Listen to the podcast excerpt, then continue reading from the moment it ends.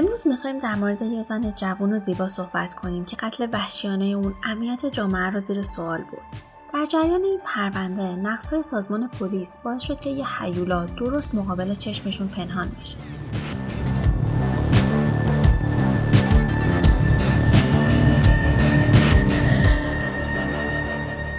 سلام من شیوا هستم و قرار امروز همراه دوستم نفیسه یکی از غمانگیزترین پرونده های جنایی رو تعریف کنیم از همراهی شما با پادکست مورتال خیلی خیلی ممنون هستیم.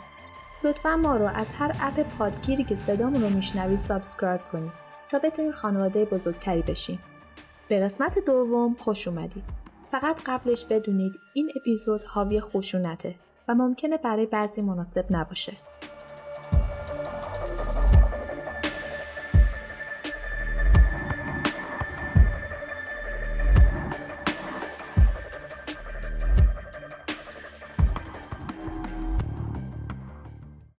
بعد از ظهر 19 جولای 2016 توی منطقه فولتون در ایالت اوهایو یه پسر جوون به اسم جاش کولیزینسکی از هوای خوب تابستونی استفاده می‌کنه و با دوست دختر سیرا جاگین برای سواری به بیرون میره. سیرا سوار دوچرخه بنفشنگش توی یه جاده کنار مزرعه ذرت وسط ناکجا با دوشا دوش جاش که سوار موتورش بوده به آرومی سواری می‌کرد. اون روز یکی از روزای خوشا با هوای تابستونی بود که با غروب خورشید هوا خنکتر و دلپذیرترم می‌شد. دقیقا می‌تونم تصور کنم. یکی از اون روزا که آسمون آبیه و نسیم خونکی جریان داره و صدای پرنده ها شنیده میشه. اتفاقا فولتون یکی از اون شهرهایی هستش که قطب مزرعه های سویا و ذرت توی ایالت اوهایو حساب میشه و تغذیه خیلی از گاوای گوشتی و شیری به زمیناش وابسته است. آب و هواش هم خیلی تمیز و خوبه. پس یه شب عالی بوده برای اینکه بیرون بری و هوای تازه کنی و یه تایم خوبی داشته باشی. مخصوصا برای زوجی مثل سیرا و جاش که از دوران راهنمایی با هم قرار میذاشتن و برای ازدواج هم صحبت کرده بودن. ولی از اونجایی که هنوز جفتشون خیلی جوان بودن و سیرا فقط 20 سال داشت عجله برای اینکه قدم ردی رابطه رو بردارن نداشتن. اونا بیشتر تمرکزشون روی دوست داشتن همدیگه درس و دانشگاه و کلا لذت بردن از زندگیشون بود.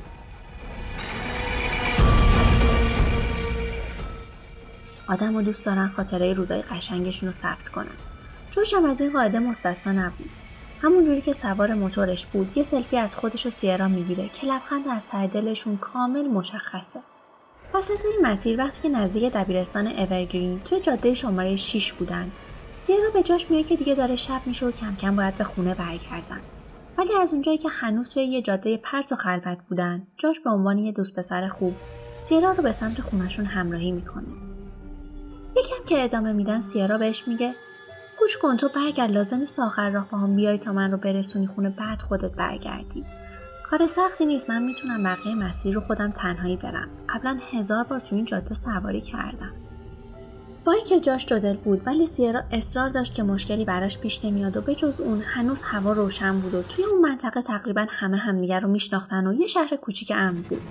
این باعث میشه خیلی از ما خیالمون راحت بشه و فکر کنیم هیچ چیزی برای نگرانی نیست.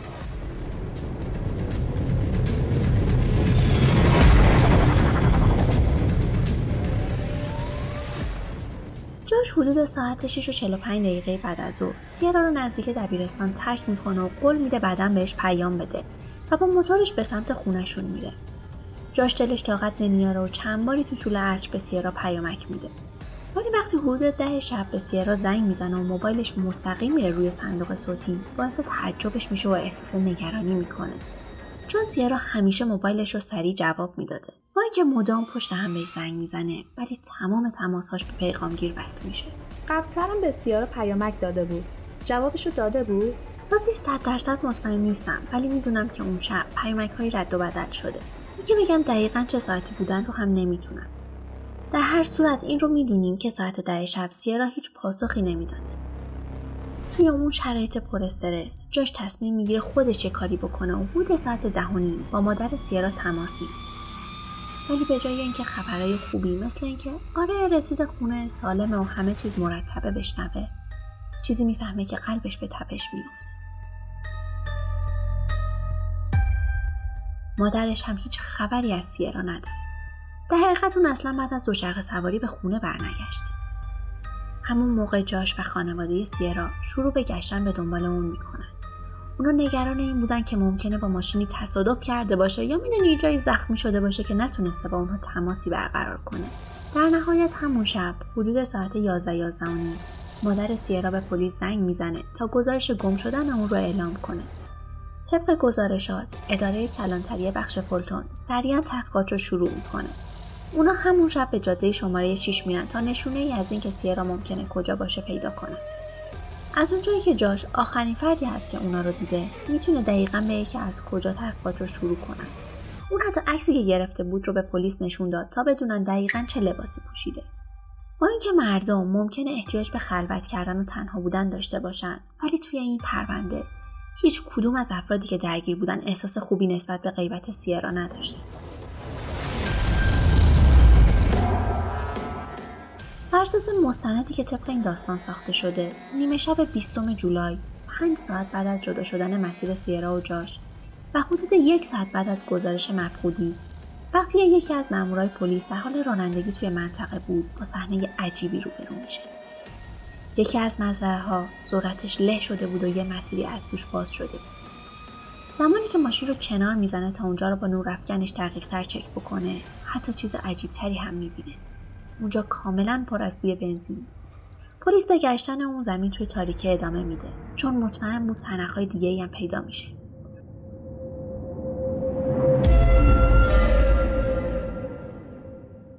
روی زمین مزرعه دو تا عینک آفتابی هم پیدا می‌کنه و همین باعث میشه که حتی مصممتر به گشتن ادامه بده. همون بین که داشت با چراغ قوه محدوده بیشتری توی مزرعه رو میگشت. یهو به یه چیز براق برخورد کرد. وقتی نزدیکتر رفت دید که اون جسم یه بازتابنده نوره که روی یه دوچرخه بنفش وصل شده. دقیقا همون دوچرخه سیرا. دوچرخه روی زمین نیفتاده بود جوری که انگار رها شده. برعکس صاف روی جکش گذاشته بودن. دو سه ردیف ذرت اطراف دوچرخه له شده بود که نشون می‌داد توی اون مسیرها دوچرخه رونده شده و بدتر از همه. پلیس روی دسته و زین دوچرخه خون پیدا کرد. علاوه بر عینکهای آفتابی پلیس رد موتورسیکلتی که به سمت شمال می‌رفته یه جوراب سبز یه پیچ گوشتی خونی و حتی خون بیشتر در اطراف پیدا می‌کنه. تو اون وضعیت هنوز خون کافی پیدا نشده بود که پلیس رو قانع کنه که کسی الزاما کشته شده. اما قطعی بود که کسی اونجا وارد درگیری شدیدی شده و آسیب دیده و حتی موقعیتش هم مشخص نیست. دوچرخه پنهان شده رد لاستیک موتور و خون تایید بزرگترین ترس پلیس بود. روبوده شدن سیرا. اونم تو فاصله کمتر از 800 متری خونه. پس اون تقریبا رسیده بود خونه. اینکه انقدر نزدیک خونه بوده واقعا ناراحتم می‌کنه. این اتفاق یکی از آخرین چیزایی هستش که ممکنه وقتی انقدر نزدیک خونه هستی احتمال بدی رخ بده. همه چیزهایی که تو مزرعه پیدا شده بود از جوراب گرفته تا عینک ها مستقیم به آزمایشگاه جنایی فرستاده شد تا تحقیقات بیشتری روشون انجام بشه. با اینکه نصف شب بود و برای پلیس تحقیقات تو تاریکی سخت بود ولی تو همون ساعتهای ابتدایی و خیلی حیاتی فورا جاده بسته شد و یه هلیکوپتر مجهز به مادون قرمز همون شب کل منطقه را اسکن کرد. علاوه بر اینا پلیس محلی شهر فولتون سریعا برای کمک به تحقیقات و جستجو از پلیس ایالت اوهایو درخواست پشتیبانی کرد. وقتی همون شب پلیس رد تلفن همراه سیرا رو می‌گیره او رو نزدیک مرز ایالت میشیگان پیدا می‌کنه که در حقیقت فقط چند کیلومتری با جایی که دوچرخش پیدا شده بود فاصله داشت. و حتی تا روز بعد پلیس FBI هم در جریان پرونده قرار گرفته بود. این روند خیلی سریع به نظر می‌رسه. مطلب اینه که اصولا FBI تا یه مدت زیادی بعد از شروع تحقیقات در جریان قرار نمی‌گیره و بیشتر تو جنایت های داخل میشه که توی بیشتر از یه ایالت اتفاق افتاده. ولی خب از اونجایی که شهر فولتون ایالت اوهایو فقط چند کیلومتری با ایالت میشیگان فاصله داره برای همین مشخص می‌کنه که چرا سازمان های مختلف پلیس توی روند تحقیقات بودن. ظهر روز بعد از گم شدن سیرا وقتی پلیس مشغول بررسی مزرعه ذرت بود ناگهان به اولین وقفه بزرگ خودش توی این پرونده برخورد کرد. نزدیک دوازده ساعت بعد از گزارش مفقودی سیرا صاحب مزرعه ذرتی که شواهد پرونده توی اون پیدا شده بود به پلیس مراجعه می‌کنه و یک کلاه کاسکت خونی تحویل میده. بر اساس گزارشات کشاورز پلیس میگه که شب گذشته وقتی با پسرش در حال رانندگی به سمت شمال بوده توی همون جاده که دوچرخه سیرا پیدا شده کنار جاده کلاه ایمنی موتور سواری می‌بینه. به که مسیر خودش ادامه بده از پسرش می‌خواد که پیاده بشه و اون رو عقب وانتشون بذاره. از اونجایی که این جاده همیشه جای خوب و قشنگی برای موتور سواری بوده برای همین پیدا شدن کلاه کنار جاده موضوع مهمی نبوده. ولی وقتی راجع به ناپدید شدن سیرا میشنوه و کلی پلیس توی زمینش مشغول تحقیقات بودن پیدا شدن کلاه براش یه معنی دیگه میده. چطور ممکنه که یه کلاه ایمنی خونی پیدا کنی و همون لحظه به ذهنت نرسه که ممکنه یه اتفاق خیلی بد افتاده باشه؟ مثلا مثل اینکه کسی تصادف کرده باشه یا چیزی؟ می‌دونی چیزی که من فکر می‌کنم اینه که از اونجا که کلاه کاسکت خودش سیاه رنگ بوده و توی گزارشات دقیقا مشخص نیست که چه ساعتی پیدا شده پس احتمالا هوا تاریک بوده و شاید حتی تو نگاه اول پسر کشاورز اصلا متوجه خونی بودن اون نشده و همینجوری انداختش پشت ماشین. ولی وقتی همه این جریانات پیش اومده رفته تو روشنایی روز یه نگاه دقیقتر بهش انداخته و اون موقع فهمیده. به محض اینکه پلیس نگاهی به این مدرک تازه میندازه اون رو برای بررسی بیشتر به آزمایشگاه میفرسته. با توجه به کلاه کاسکت پیدا شده و رد موتوری که توی صحنه جرم کنار دوچرخه سیرا پیدا شده بود نتیجه گرفتن که هر کسی که اون رو دزدیده احتمالا موتور میرونده. و در ادامه این فرضیه پلیس به کسی که می‌دونه موتور میرونه و از همه جهت به سیرا خیلی خیلی نزدیکه مشکوک میشه. اون فرد جاش دوست پسر سیراه.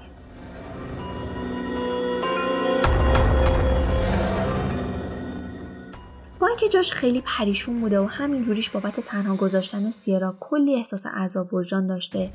ولی مصمم می‌گفت که رابطه اون دوتا خیلی خوب بوده و نمی‌دونه چه اتفاقی براش افتاده.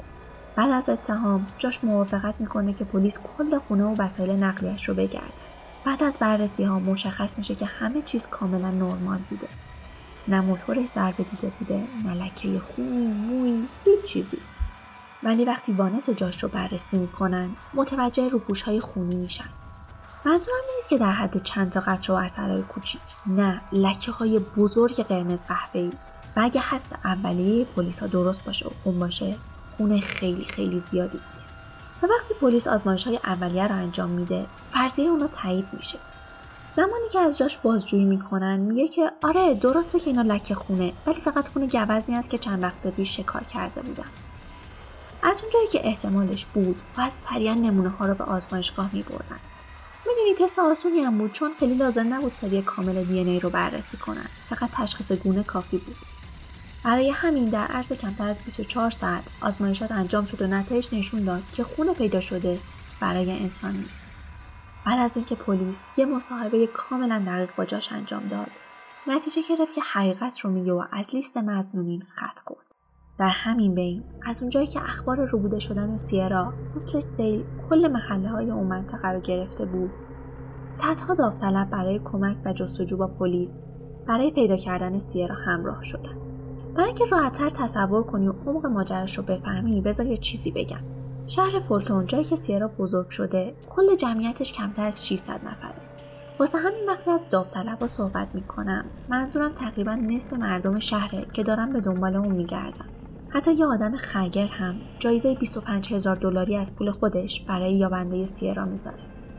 برای پلیس هم خیلی بهتر شده بود. مخصوصا تو پرونده مثل این که منطقه جستجو بین اون همه مزرعه و زمین بود. و هرچی تعداد جوینده ها بیشتر می‌شد به پلیس این امکان رو می‌داد تا در مورد آدمای محلی هم تحقیقات بیشتری انجام بدن. هرچی ساعتهای بیشتری از گم شدن سیرا بدون هیچ نشونه ای میگذشت برای خانوادش دردناک و دردناکتر می‌شد. ولی تو همین ساعت آزمایشگاه جرایم تمام وقت در حال کار بود تا بتونه سرنخی پیدا کنه. و طبق گزارشات پلیس یکی از اولین نتایج اعلام شده نتایج تست جفت عینکهای آفتابی پیدا شده بود. روی اونها دو تا سری مختلف دی ای تشخیص داده شده بود. یکی دی ای سیرا که تایید می‌کرد عینک آفتابی برای اون بوده. و دی ای بعدی مربوط به یه مرد نامشخصی بود که هیچ اطلاعاتی ازش توی سیستم های پلیس وجود نداشت. از اونجایی که این پرونده سرتیتر همه اخبار و مجله ها بود و همه مردم پیگیرش شده بودند برای همین پلیس تصمیم گرفت روش متفاوت تری رو امتحان کنه و جستجوی خودش رو در کل شهر فولتون به ویژه در مورد متجاوزین جنسی جنایتکاران و افراد دارای سوء پیشینه گسترش بده. وقتی که شروع به بررسی این لیست می‌کنن بلافاصله اسم یکی از مجرمین پررنگ میشه.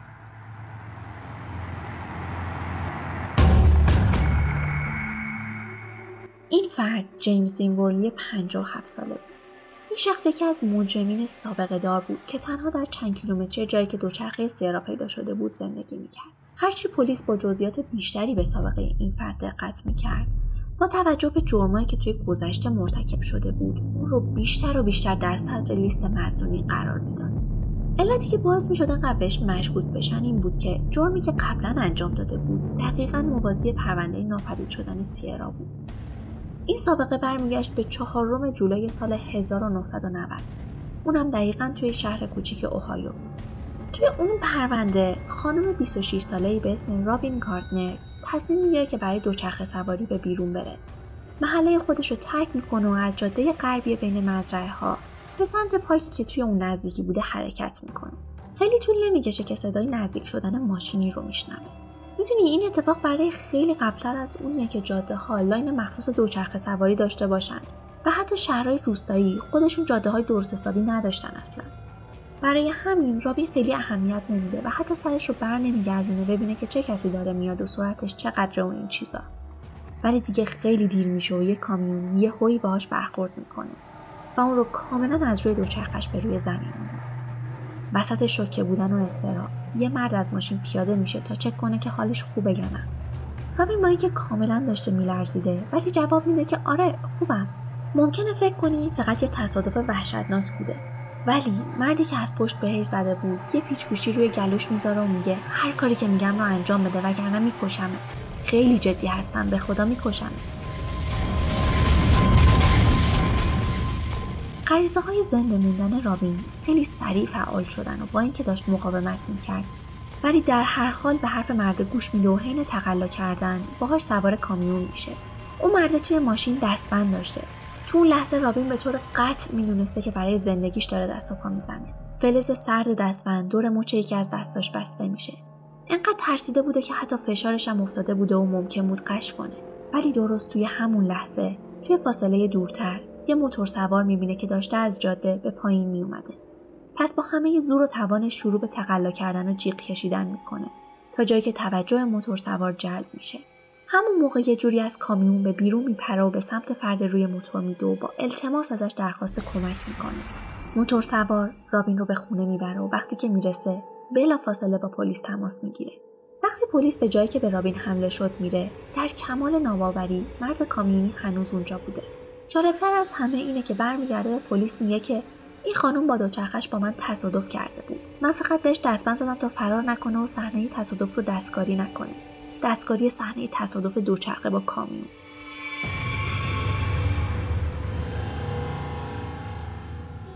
پلیس هم بیمنطق بودن حرفاشو فهمید و همون موقع با اتهام آدم بازداشتش کردن. جیمز توی اون پرونده ادعای آلفورد رو مطرح کرد. برای همین در نهایت به چهار تا ده سال زندان محکوم شد. ولی به خاطر رفتار خوبش توی زندان فقط سه سال بعد یعنی سال 1993 آزاد میشه. یه توضیح راجع به ادعای آلفورد بدم. اونم اینکه وضعیتی توی دادگاهه که مجرم گناه خودش رو قبول نمی‌کنه. ولی میپذیره که دادستانها مدارک و شواهد کافی برای محکوم کردنشو دارن. حالا با این پیش زمینه ای که از جیمز داریم مستقیم برگردیم سر پرونده سیرا. همونجور که گفتم پلیس هم دقیقا مثل من تو فکر می‌کرد و جیمز مزنون اصلی پرونده سیرا بود. جفت این اتفاقا خیلی شبیه هم بودن واسه همین 21 جولای چهار تا مأمور پلیس برای صحبت کردن با جیمز میرن. این زمانی است که حدود 40 ساعت از گزارش مفقودی سیرا میگذره. با همون نگاه اول یه زنگ خطرایی راجع به جیمز برای پلیسا به صدا در اومد. اول از همه اینکه جیمز حتی از اینکه چرا پلیس ها به سراغ اون رفته بودن بسیار عصبانی بود.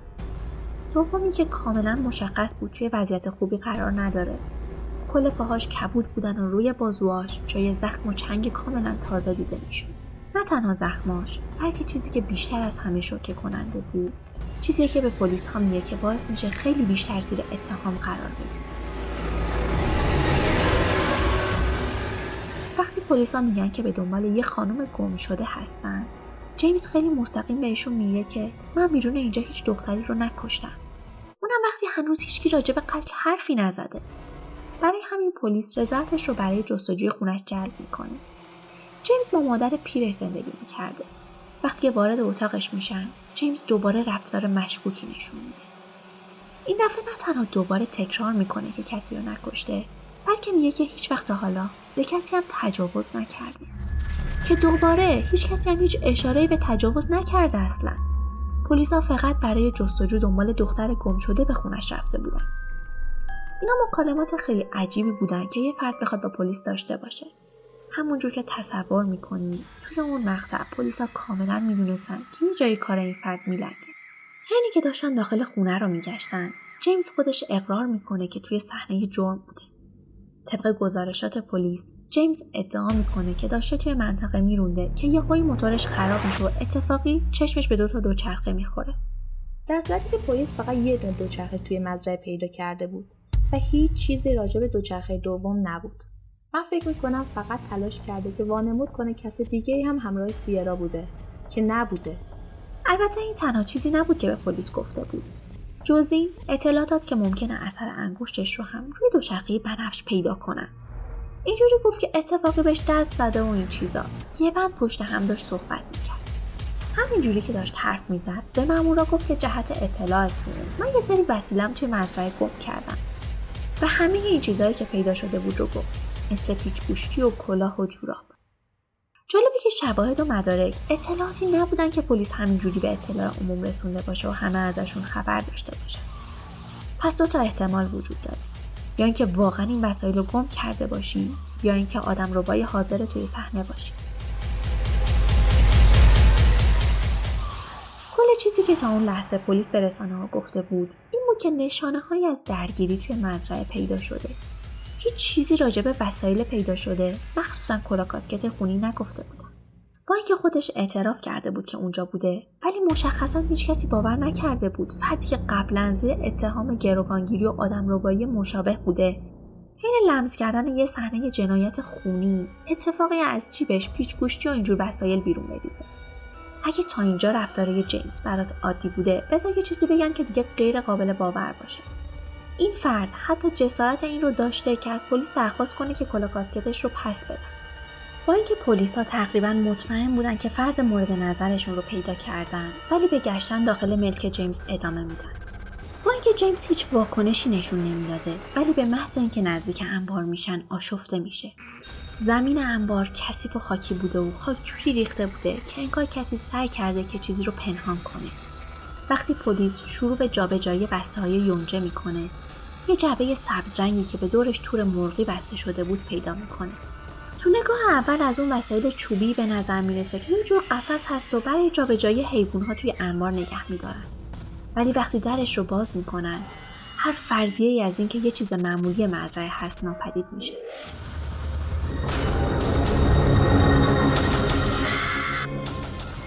طبق گزارش ها پلیس اون تو بند و تناب پوشک بزرگ سالان بسته جوراب سفید اسباب بازی جنسی دستکش چرمی لباس خواب زنانه. بسته پلاستیکی نوار چسب و چند جفت لباس زیر زنانه پیدا می‌کنه. جدا از اینکه پیدا کردن این وسایل توی یه جای غیر معمول نگران کننده هست یکی از لباسزیرهای پیدا شده خونی بود. وقتی پلیس راجع به اونها از جیمز توضیح می‌خواد فقط میگه که وسایل دوست دخترش هستن. همون موقع پرخاشگر میشه و از پلیس می‌خواد که خونش رو فورا ترک کنن و دیگه اجازه جستجو به پلیس نمیده. سعی کرد طوری وانمود کنه که پلیس باعث شرمنده شدن اون شده و بر اساس وسایلی که پیدا کردن دارن قضاوتش می‌کنن و به اندازه کافی املاکش رو گشتن. با اینکه پلیس مجبور به ترک خونش بود ولی قطعا اون رو راحت نمیذاشت. جیمز رو برای بازجویی به ایستگاه پلیس بردن و درخواست مجوز غذایی برای جستجو دادن. توی اون شرایط همه بیشتر سعی داشتن یه تعادلی بین خوشبینانه و واقع گرایانه داشته باشن. چون این فرد سابقه خیلی بدی داشته و اینکه نتونستن سیرا رو چه زنده چه مرده توی املاک جیمز پیدا کنن خودش باعث می‌شد که هنوز امید به نجات اون داشته باشه. همون شب پلیس کاملا مجهز و با تمام قوا به املاک جیمز برمیگرده و به جستجو توی انبار ادامه میده ولی چیزی که پیدا می‌کنن حتی بدبین ترین افسران پلیس رو هم به تعجب میندازه. پشت یونجه ها یه در مخفی پیدا می‌کنن. پنجره های اتاقک از داخل کاملا با اسپری سیاه رنگ شده بودن و هیچ چیزی از بیرون مشخص نبود. به دیواره های اتاق قلاب های آویزون شده بود و یه تخت سلای عجیب سوراخ سوراخ شده روی زمین بود. زمانی که پلیس تخته رو بلند می‌کنه تا ببینه زیر اون چه چیزی وجود داره با حفره مواجه میشه که یه تیکه فرش قدیمی و پوسیده روی یه یخچال فریزر مسافرتی انداخته شده. وقتی که پلیس فریزر رو به بیرون میاره و درش رو باز می‌کنه می‌بینه که خالیه. دیدن فریزر خیلی وحشتناک بود. به جز اینکه به طور مرموزی توی زمین چال شده بود کاملا بوی وایتکس می‌داد. ولی حتی بوی شدید وایتکس هم باعث پوشوندن بوی اصلی فریزر نشده بود. هر تکنیسیان با تجربه جرم شناسی می‌تونست بوی فاسد شدن چیزی رو داخل اون حس کنه. زمانی که فریزر رو بررسی می‌کنن نتیجه تست وجود خون روی اون مثبت در کلانتر شهر فورتون در حالی که بقیه معمولین در حال زیر رو کردن املاک و اموال جیمز هستند درخواست بررسی سوابق تلفن همراه اون رو میده. هرچقدر مدارک و شواهد بیشتری پیدا میشه پازل حل این پرونده تکمیل تر میشه. تازه هرچی بیشتر میگردن. وسایلی پیدا می‌کنن که سوزن به جیمز رو محکم و محکم تر می‌کنه. مثل خونه پیدا شده روی موتور جیمز. تشک بادی که داخل انبار اون وجود داشته پوشک بزرگسال بیشتری که داخل اتاقش پیدا می‌کنن. ریکوردر صدا اسلحه و مهمات دوربین مراقبت از اتاق کودک و مجله های خونی پورنوگرافی. توی وانت سبز رنگ جیمز پلیس بستای پلاستیکی و کیسه های زباله پر شده با دستمال کاغذی پیدا می‌کنه. و توی اون یکی وانت قرمز رنگش که اتفاقا جدیدا هم شسته شده بود یک کیف شکار پیدا میشه. احتمالا پلیس باید فکر کنه که جیمز می‌تونه یه قاتل سریالی باشه. طبق چیزایی که به هم گفتی همه ویژگی های یه حیولا رو داره. صد درصد. چند تا لباس زیر زنونه پیدا شده بود. اون هیچ دوست دختری نداشته اصلا با مادرش زندگی می‌کرده. پلیس هم احمق نیست. واسه همین مصمم بودن که میلیمتر به میلیمتر خونه جیمز رو بگردن. تا شاید سرنخی راجع به بقیه جرمهای احتمالی پیدا کنن همین بین که به دنبال سیرا میگردن تمام شواهد و مدارک پیدا شده مثل تشک بادی به آزمایشگاه جنایی برای بررسی بیشتر فرستاده شدن. در نهایت در تاریخ 22 جولای سه روز بعد از گم شدن سیرا جیمز به آدم ربایی متهم و دستگیر میشه. ولی چند ساعت بعد توی همون روز سیرا پیدا میشه.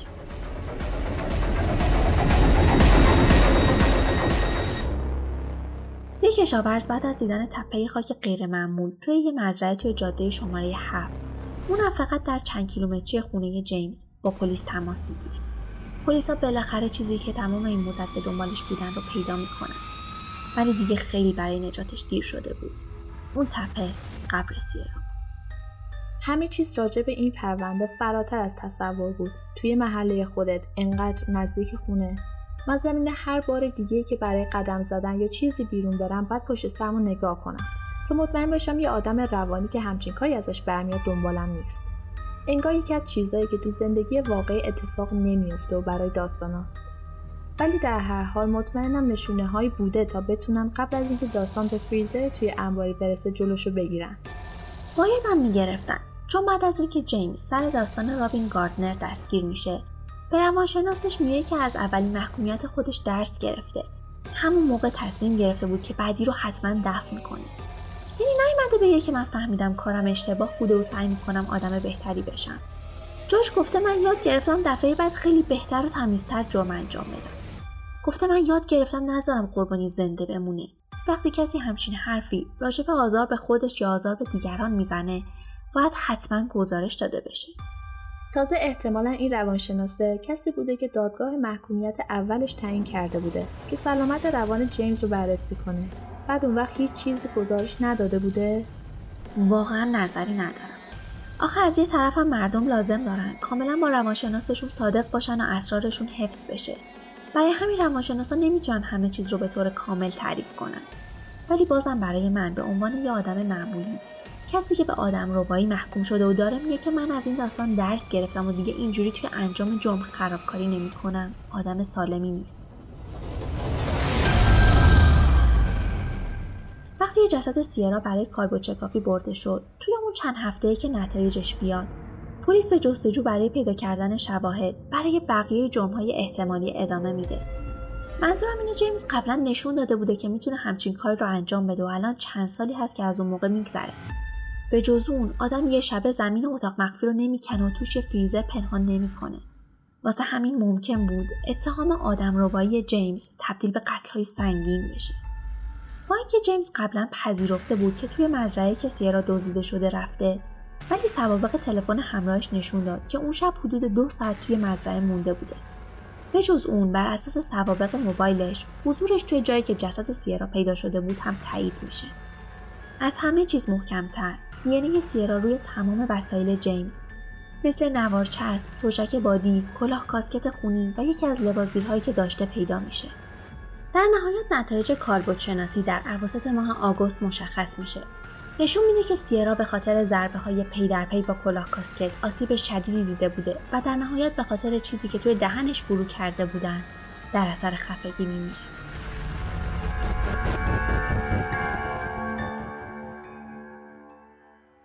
که واقعا جای سواله اینه که وقتی نتایج کاربو چکاپی میان هیچ نشونه ای از تجاوز جنسی وجود نداشته که واقعا من را شوکه کرد چون همه چیزای این پرونده جوری بود که هدف جیمز فقط یه چیزی به نظر می رسیده. به هر حال توی اعترافاتش هیچ چیزی از اینکه واقعا هدفش چی بوده یا با سیرا چی کار کرده نمیگه. به خاطر گرمای هوا و فاسد شدن جسد نشد که زمان دقیق مرگ مشخص بشه. جیمز مارچ سال 2018 تا وقتی که پروندهش برای ارائه به دادگاه کامل بشه توی زندان موند و متهم به 17 جرم میشه. دو تا از اونها قتل بودن که در صورتی که تایید بشن حکم اعدام رو برای اون به دنبال دارن. یکی از کسایی که توی دادگاه علیه اون شهادت داد کسی نبود به جز رابین گاردنر کسی که تونسته بود سال 1990 از چنگش فرار کنه. در نهایت در تاریخ 28 مارچ 2018 بعد از 6 ساعت مشورت هیئت منصفه جیمز ورلی رو محکوم به قتل سیرا جاگیر می‌کنه و حکم اعدام صادر میشه. با اینکه توی همون سال درخواست تجدید نظر میده ولی پلیس به تحقیقات خودش در مورد پرونده های حل نشده که شامل 6 قتل و یک فرد گم شده بود در املاک جیمز ادامه میده. همه قربانیا در رنج زنان نوجوان تا سی سال بودند که یکی از اونها دختر 14 ساله‌ای بود که جسدش در سال 1985 نزدیک قبر سیرا پیدا شده بود. با اینکه جیمز هیچ وقت متهم به داشتن ارتباط با این قتل نشده ولی با در نظر گرفتن سابقه فریزر و وسایل عجیب و غریبش این احتمال میره که حدود چهل سال توی اون منطقه به دنبال شکار دختری جوون بوده خانواده سیرا هم در کنار غم و اندوهشون این رو وظیفه خودشون دونستن تا مانع این بشن که شخص بیگناه دیگه ای دچار سرنوشت سیرا بشه. برای همین از ایالت اوهایو درخواست ایجاد یه بانک اطلاعاتی. با اطلاعات مختلفی از خشونت شدن که به اعتقاد خودشون می‌تونست پلیس رو زودتر به جیمز برسونه یا حتی باعث نجات جون سیرا بشه. مگه نگفته پلیس تونست جیمز رو پیدا کنه؟ چون توی لیست مجرمین متهمی بود. آره ولی اسم جیمز توی لیست اولیه پلیس توی همون شبی که سیرا گم شده بود نیومد. چون متهم به تجاوز جنسی رابین گاردنر نشده بود و فقط تحت عنوان آدم رو ثبت شده بود. واسه همین فکر می‌کنم اگر از اول اسم همه کسایی که توی اون منطقه متهم به هر جرمی یا خشونت شدن میومد پیشرفت بهتری توی پرونده اتفاق میافتاد. We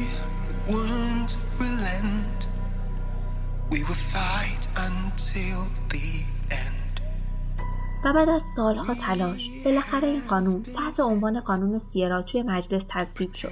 خانواده سیرا به فعالیت خودشون توی سازمان خصوصی به اسم عدالت برای سیرا ادامه دادن و برنامه هایی مثل دفاع شخصی رو توی مدارس اجرا کرد.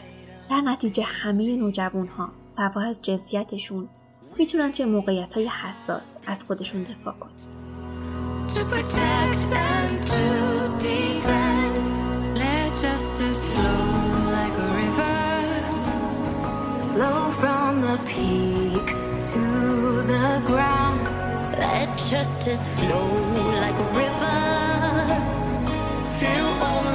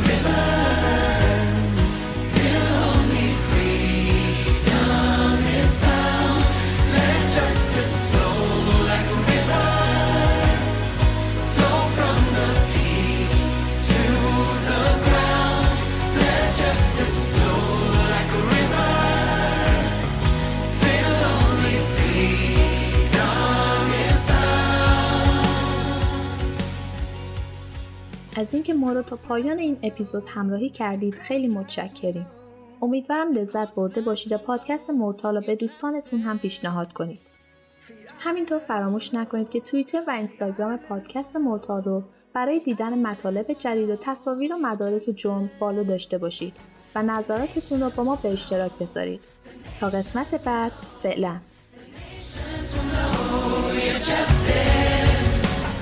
The